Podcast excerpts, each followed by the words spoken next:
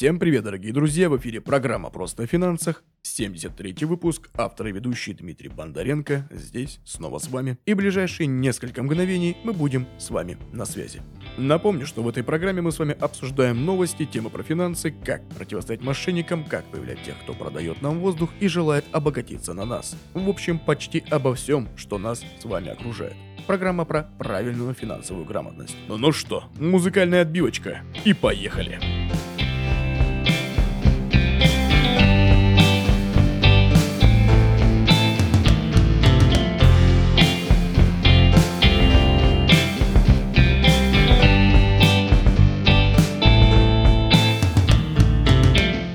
Государственная Дума в первом чтении приняла законопроект о программе долгосрочных сбережений граждан ПДС. Программа предусматривает софинансирование накоплений на каждый вложенный рубль государство его удвоит. Сбережения будут застрахованы на 2,8 миллиона рублей, что в два раза больше, чем обычных банковских вкладов. Но это по состоянию на начало июня 2023 года, там все может измениться, так что долгосрочные сбережения на период до 15 лет формируются гражданином самостоятельно за счет добровольных взносов ресурсов, а также за счет средств пенсионных накоплений. Ну и, конечно же, ежегодно можно будет получать дополнительный доход за счет возврата НДФЛ на сумму внесенных накоплений до 52 тысяч рублей.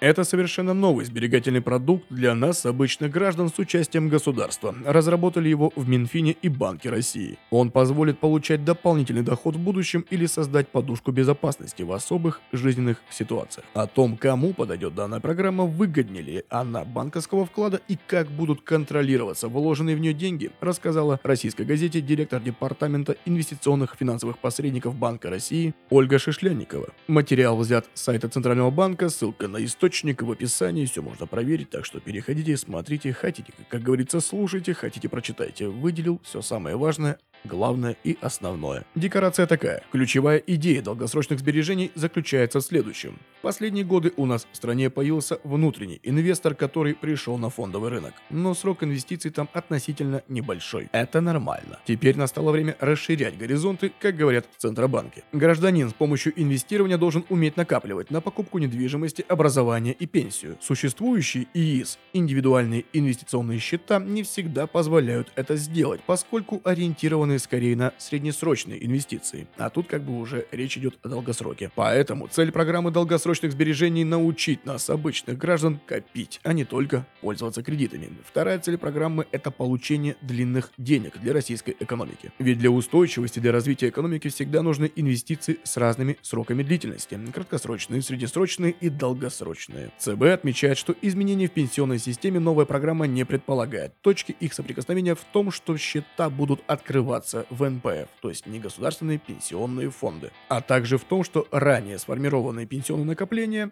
то есть до 2014 года, тех же НПФ можно будет напрямую переносить в новую систему. Разговоры о том, что нужно внедрять массовый инструмент долгосрочных накоплений, ведется уже давно, лет 10 на самом деле, как отмечает ЦБ. Были разные концепции, наиболее привлекательные элементы которых нашли отражение в новой программе. Во-первых, она добровольная, без принуждения. Во-вторых, система страхования накоплений в два раза выше планки по страхованию банковских вкладов, то есть не, не миллион четыреста, а 2 миллиона 800 тысяч рублей. В-третьих, будут налоговые вычеты вычеты. В-четвертых, государство готово софинансировать накопления граждан. Кроме того, многие люди, откладывая деньги на долгий срок, копят или на какую-нибудь большую, важную для них цель, или, как говорится, на черный день, да, как в народе говорят. Поэтому планируется, что сбережения можно будет забрать в определенных жизненных ситуациях. По вопросу аналогов в данной программе, по информации от Центробанка, она чем-то похожа на систему накопительных счетов в Соединенных Штатах Америки. Участниками данной программы там являются десятки миллионов американцев. Но там нет софинансирования и не такие привлекательные налоговые льготы, как в программе, которая будет реализована в России. А в целом, долгосрочные инвестиции есть в любой стране нашего земного шарика. На вопрос в другом, насколько государство готово их стимулировать и поддерживать. Как отмечает Центробанк, к сожалению, без стимулов и поддержки у нас эти инструменты пока не находят широкого распространения, поэтому государство готово предоставить дополнительные плюсы для нас,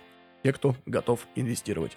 Центробанки отмечают, что эта ситуация будет абсолютно добровольная, как в принципе и ИИС, да, индивидуальный инвестиционный счет, который тоже был добровольный. И здесь будет такая же история. Да, на раскачку ИИС ушло около двух лет, пока кто-то попробовал, пока получил первый налоговый вычет, но зато потом, как отмечает Центробанки, количество клиентов, кто открыл себе ИИС, начало расти уже в геометрической прогрессии. Сейчас этих клиентов, и, как говорится, ваш покорный слуга тоже пользуется этим продуктом, в общем, нас более 5 миллионов.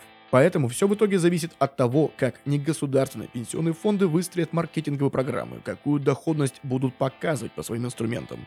И да, да, да, да. Программа рассчитана на тех граждан, которые могут позволить себе откладывать. Ведь все же накопление возможно, когда у человека достаточно средств на жизнь, да, возникают свободные деньги, и если говорить про возрастные группы, то самый оптимальный вариант вхождения в программу, как отмечают Центробанки, в начале трудовой деятельности, то есть лет так в 25-30. Но чаще всего, опять-таки по статистике, такие люди больше потребляют, а не накапливают. Поэтому, наверное, более перспективная категория – это так 35-40-45 лет. Банк России также отмечает, что будет вести контроль за инвестированием в программе. Ведь главное опасение, как всегда, как и в 90-е, в нулевые, десятые и сейчас, а вернут ли деньги, да? И чтобы нивелировать эти риски, одно из условий программы – это безубыточность. ЦБ будет требовать ее от финансовых организаций. То есть, если гражданин внес деньги, он не должен ни в коей мере их потерять. Наоборот, все усилия должны быть направлены на прирост вложенных средств. Поэтому негосударственные пенсионные фонды должны инвестировать накопления в надежные инструменты, которые будут будут приносить действительно доход. И да, и да, и да, речь об инвестировании в основном в российские активы. Хотя, как говорится, прямых запретов для негосударственных пенсионных фондов по зарубежным счетам нету, но представители ЦБ не видят больших препятствий для того, чтобы в процессе участвовали такие финансовые инструменты при условии, что они в первую очередь надежные и они из дружественных юрисдикций. Речь идет, конечно, по большей части о китайских активах – их количество и качество будет определяться рейтинговыми агентствами. И в любом случае при инвестировании для НПФ будет установлена не только возможность покупать инструмент, но и максимальная доля таких активов в портфеле. Конечно, если такая доля вообще будет, то она будет относительно небольшой. Минимальный срок вложений от 10 лет. И нужно учитывать, сколько вам сейчас лет. В любых жизненных ситуациях можно получить накопленные средства без потери инвестиционного дохода и с сохранением налоговых льгот. Но это особые жизненные ситуации. Также вы можете досрочно выйти из программы, когда захотите, по собственному желанию. Но в этом случае вы можете забрать только деньги, которые внесли сами. Средства, полученные от государства, а также накопительная часть пенсии, переведенная в программу, возврату не подлежат. Ну и, конечно, если вы уже получали налоговые вычеты, то придется их возместить, так сказать, вернуть обратно, заплатить в бюджет. И хороший вопрос, а где гарантия, что на такой длинной дистанции, это на секундочку 10-15 лет, участникам программы что-то вернется, а не в очередной раз будет якобы заморожено. Отвечает в ЦБ. Если говорить про сохранность денег именно в НПФ, то у Банка России очень большое количество механизмов, которые позволяют обеспечить работу и устойчивость этих всех фондов. Каждый квартал они обязаны проходить стресс-тест по сценариям, которые устанавливает Банк России. И там уже по результатам в ЦБ смотрят, достаточно ли активов у этого фонда пенсионного для того, чтобы обеспечить взятые на себя обязательства – Дополнительно к этому есть специализированные депозитарии, которые следят за тем, чтобы в негосударственном пенсионном фонде не совершали сделок, которые им совершать не положено. И как отмечают Центробанки, это еще одна пара глаз, которая наблюдает за НПФ. Ну и также есть аудиторы и актуарии. Ну, кто такие аудиторы, понятно, а вот про актуария можно пояснить. Актуарий – это высококвалифицированный специалист, который занимается методологической разработкой и исчислением страховых тарифов на основе актуарных расчетов, определение страховых взносов, долгосрочных видах страхования, а также сумм выплат по договорам страхования жизни и пенсии. Это тоже обязанности актуария. Актуарные расчеты тарифных ставок основаны не только на методах да, статистики математической, но и на теории вероятности с использованием закона больших чисел и демографических методах исчисления и вычисления. Например, с помощью теории вероятности рассчитывается вероятность вероятность наступления страхового случая. Ну и демографическая статистика, необходима для дифференцированного определения страховых тарифов с учетом возраста и других биометрических параметров застрахованного. В общем, такой прогнозный счетовод. Это если просто. В общем, система контроля выстроена достаточно серьезно. При этом НПФ имеют страховые резервы, также свои средства, которые в случае рисковых событий могут направлены быть на выплаты гражданам.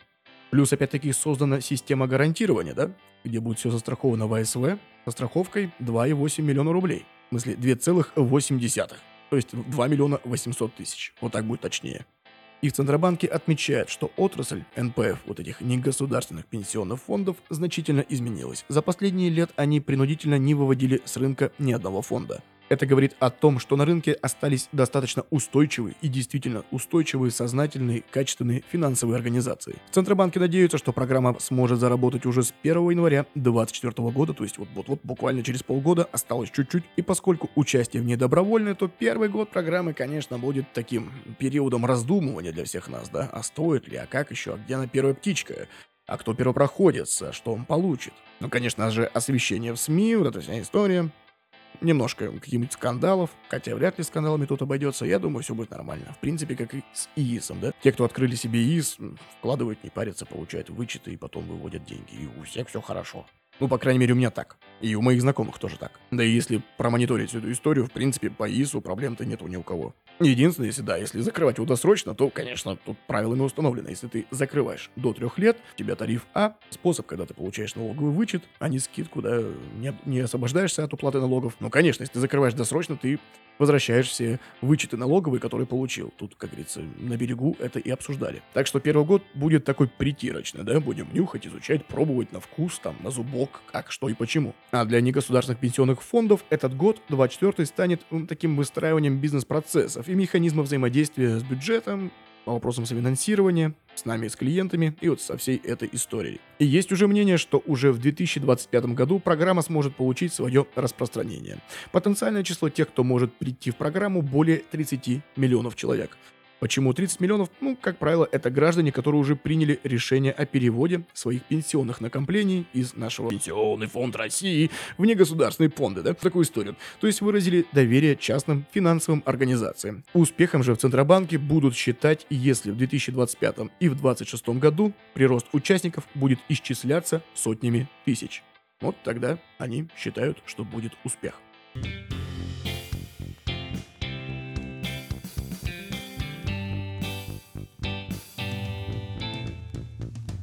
Резюме. Подведем итоги. Это долгосрочная история. Программа предусматривает софинансирование накоплений. На каждый вложенный рубль государство удвоит. Сбережения будут застрахованы на 2,8 миллиона рублей, то есть 2 миллиона 800 тысяч. Это долгосрочные сбережения до 15 лет и от 10. Это такой рекомендуемый горизонт. Сбережения формируются гражданином самостоятельно за счет добровольных взносов, а также за счет средств пенсионных накоплений. Ежегодно можно будет получать дополнительный доход на счет возврата НДФЛ на сумму внесенных накоплений. Да? Внесли 100 тысяч, получили налоговый вычет в размере 13%. Но максимальная сумма 52 тысячи рублей в год. Ну тут история как у ИИС. Можно выйти и раньше, вернуть все деньги, которые вы внесли если это не особый случай и не особая ситуация, которая оговорена во, всей этой, во всех этих моментах. Если это просто вы захотели выйти и вернуть деньги, как говорится, все, что заработало НПФ, остается им. Все, что с финансирования государства, остается там вам возвращаются только ваши вложенные деньги. Все-таки, дамы и господа, долгосрок как-никак, поэтому такие условия.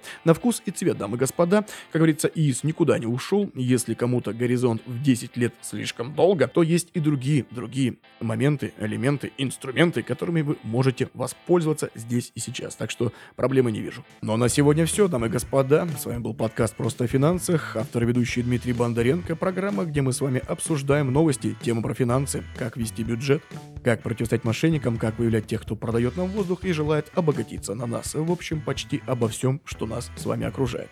Программа про правильную финансовую грамотность. Только копим, сберегаем, сохраняем, приумножаем. Подписывайтесь на подкаст «Просто о финансах», он предоставлен на более чем 35 площадках по всему миру. И не забывайте слушать радиошоу «Просто о финансах» на Народном радио Хибины.